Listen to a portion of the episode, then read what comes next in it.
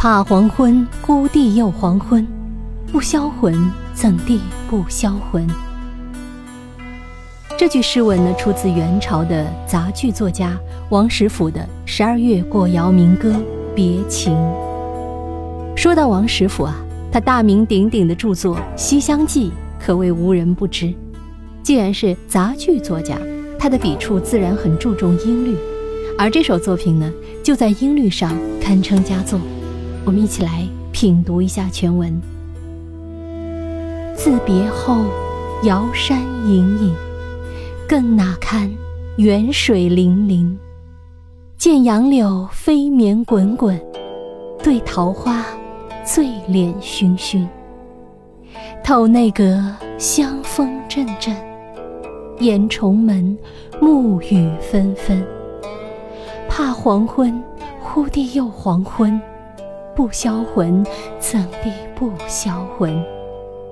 新啼痕呀，旧啼痕，断肠人意，断肠人。今春香积瘦几分？履带宽三寸。这段诗文呢，我附在了页面里，大家感兴趣的可以对照着看。我觉得这段诗文它妙就妙在。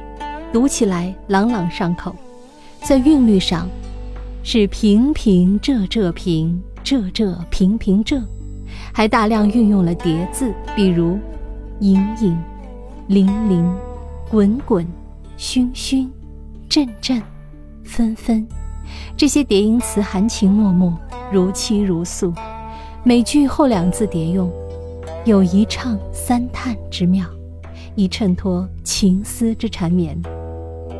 远山近水，杨柳桃花，香风沐雨，无一不勾起女子柔肠寸断的相思之意。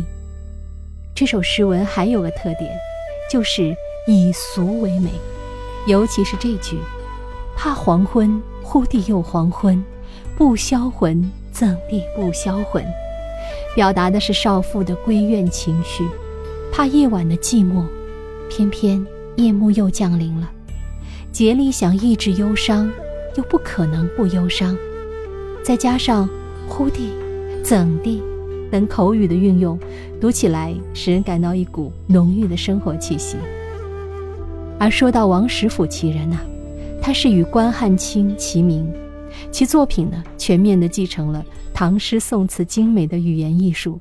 又吸收了元代民间生动活泼的口头语言，并将它们完美的融合在一起，创造了文采璀璨的元曲词汇，成为中国戏曲史上文采派最杰出的代表。